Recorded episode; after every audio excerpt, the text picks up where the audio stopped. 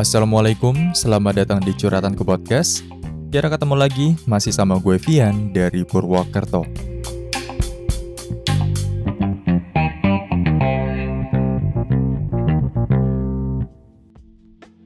Jadi setelah beberapa episode ke belakang, kayaknya berat banget bahasanya. Uh, berat aja deh, nggak berat banget. Ya, yang berat banget, sabar lah ya. Jadi kita rehat dulu lah ya. Nah di episode ini, gue punya cerita tentang kejadian horor yang terjadi pas banget gue lagi scripting sama tapping salah satu episode di curhatanku podcast di kamar gue sendiri di rumah jadi ini ceritanya udah agak lama sih ini hampir dua bulan yang lalu berarti episode berapa ya? Gue lupa episode berapa tapi ini pasti season 2 sih. Ini season 2 ya, season 2 ini. Jadi ini ceritanya pas masih gue di Cikarang. Jadi openingnya masih masih sama gue Vian dari Cikarang gitu. nah, by the way, ini kan episode extras. Jadi minggu depan baru episode barunya, episode 11. Oh iya, episode ini udah pernah tayang dalam bentuk uh, Instagram TV, Instagram Television, di Instagramnya Himavi Unsut. Jadi yang udah pernah denger pasti tahu ceritanya gimana. So, mari kita putar rekamannya. Enjoy. Siapin diri ya, Bre.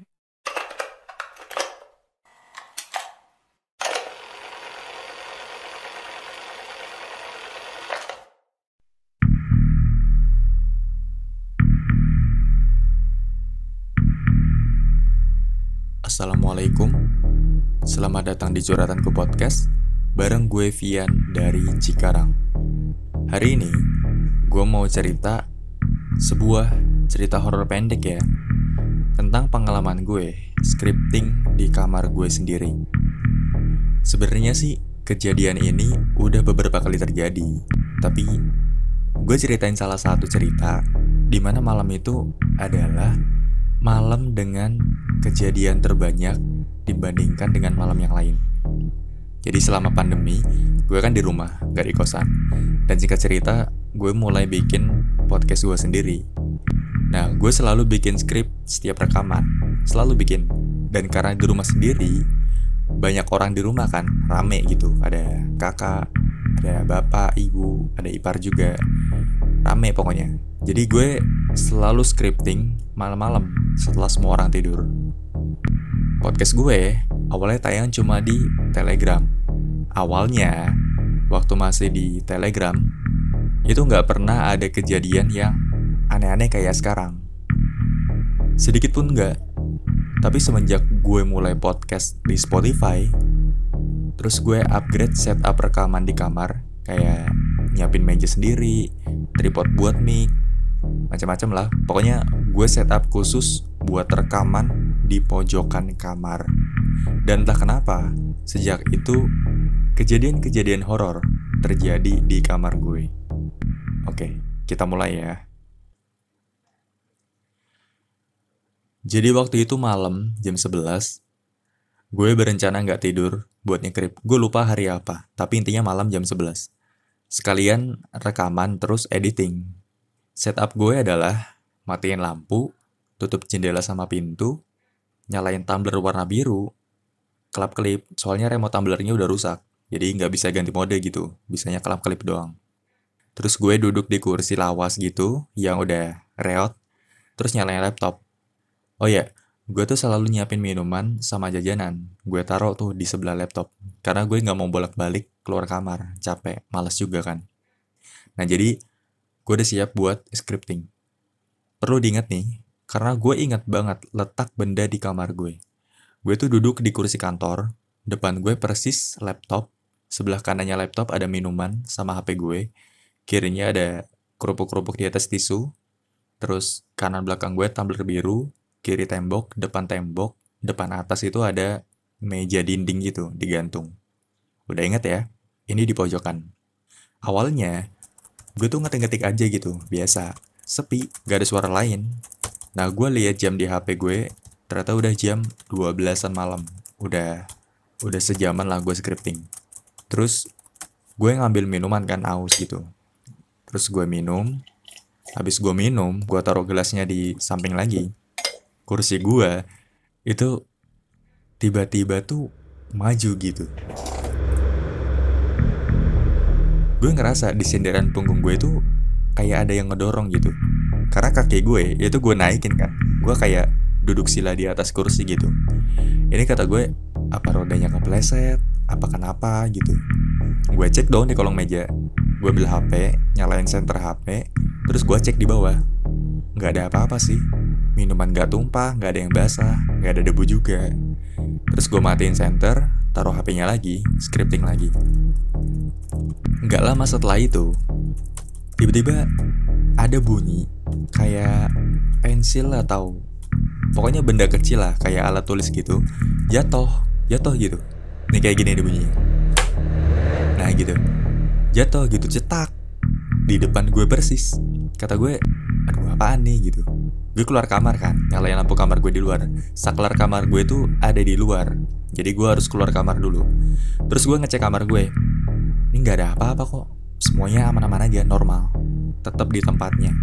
Sumpah dalam hati gue itu udah dedegan karena bunyinya itu jelas banget kenceng di depan kepala gue cetak gitu. Gue matiin lampu lagi dong. Tutup pintu nyekrip lagi pas skripnya udah selesai gue coba-coba dulu kan terus revisi-revisi gitu kan coba lagi sampai yakin terus baru mulai rekaman.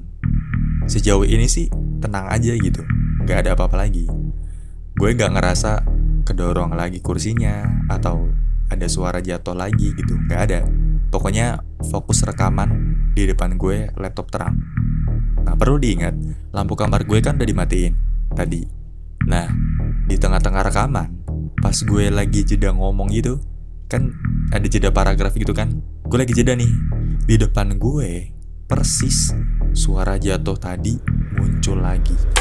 Cetak gitu. Gue dengar suara itu di depan gue persis jelas tanpa noise apa gitu. Jelas banget itu suara jatuh tak gitu. Gue pakai headphone loh padahal tapi kedengeran stuck gitu. Karena gue gak mau rekamannya ngulang. Gue pikir yalah selesain dulu rekamannya habis itu baru gue cek. Ingat setup kamar gue kan? Kenapa sih lampunya mesti dimatiin? Mungkin lo ada yang nanya. Itu tuh alasannya biar gue tuh fokus gitu. Gue tuh gampang banget dialihin perhatiannya. Jadi biar gak ada cahaya lain selain layar laptop gue jadi itu bikin gue fokus sama skrip. Nah saking fokusnya gue tuh sampai sering gak aware sama keadaan sekitar gue nah selesai rekaman nih gue kan bangun kan ke pintu nih gue tuh mau nyalain lampu niatnya pas nyampe depan pintu mau buka pintu gitu gue baru nyadar sumpah ini gue merinding gue ceritanya loh. Gue baru nyadar lampu kamar gue udah nyala dong.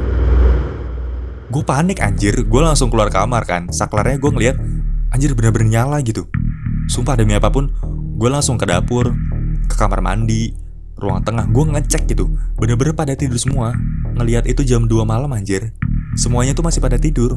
Biasanya bapak gue emang bangun tengah malam buat mandi terus tajudan gitu tapi ini bener-bener bapak gue tuh masih tidur masih ngorok gitu terus gue sambil deg-degan gue balik ke kursi dong gue duduk sambil inget-inget lagi gitu ini tadi gue udah matiin belum sih gue udah matiin lampu apa belum gitu pintunya tuh gak gue tutup lampunya gak gue matiin lagi. Gue duduk gitu gue mikir nginget-nginget tadi udah gue matiin apa belum? gitu. Sumpah demi apa pun gue inget banget lampu itu gue gue matiin pas abis ngecek tadi. Terus di tengah-tengah gue lagi inget-inget kayak gitu, di balik tembok kamar gue, di luar, ada suara Mampus gue Mampus gue Abis malam ini asli Abis gue Kenapa gue bisa tahu suara itu di luar? Karena suaranya bener-bener jelas di samping gue Persis Kan gue tadi udah bilang, depan sama kiri gue kan tembok. Nah, depan itu ada garasi di balik tembok. Di balik tembok kiri gue itu udah tanah orang lain, udah luar. Jadi kalau ada suara dari luar tembok kiri, pasti gue tahu banget. Nah, suara itu cuma sekali muncul, abis itu hilang. demi apa pun gue bener-bener dedegan gak bisa ngomong apa-apa lagi anjir. Udah lah ini gak ngerti lagi gue asli. Gue langsung ambil headphone gue terus gue matiin lampu lagi tutup pintu gue pakai headphone gue lagi dengerin lagu. Gue bener-bener gak mau mikirin itu. Gue berharap itu semua halusinasi gue aja. Dari jam 12 tadi rasanya udah kayak uji nyali gue kampret. Tapi habis itu ya gue kan ngelanjut editing. Rekaman gue kan udah selesai. Sambil istighfar istighfar gue tuh sambil editing rekaman gitu. Gue fokusin ke laptop. Bodo amat apa pun yang terjadi di sekitar gue gue fokus ke laptop. Pelan-pelan tapi pasti suasana di dalam kamar gue tiba-tiba jadi gerah panas. Astagfirullah. Ini kipas masih nyala loh. Kipas ini masih nyala, muter gitu. Bahkan muter nomor 2 ini kan kencang ya. Tapi gue keringetan gitu. Ini kenapa sih astaga? Sumpah, asli, gue nggak bisa ngapa-ngapain. Gue nggak bisa ke mana-mana, nggak bisa keluar. Udah takut banget gue. Gue terusin aja udah ngedit audio sampai azan subuh. Tiba-tiba kamar gue jadi dingin lagi kayak sebelumnya. Gue selesai editing waktu itu, tinggal mixing. Terus gue dengar pintu kamar bapak gue itu bunyi. Berarti bapak gue udah bangun nih buat subuhan. Gue langsung dah, gue auto pindah ke ruang tengah.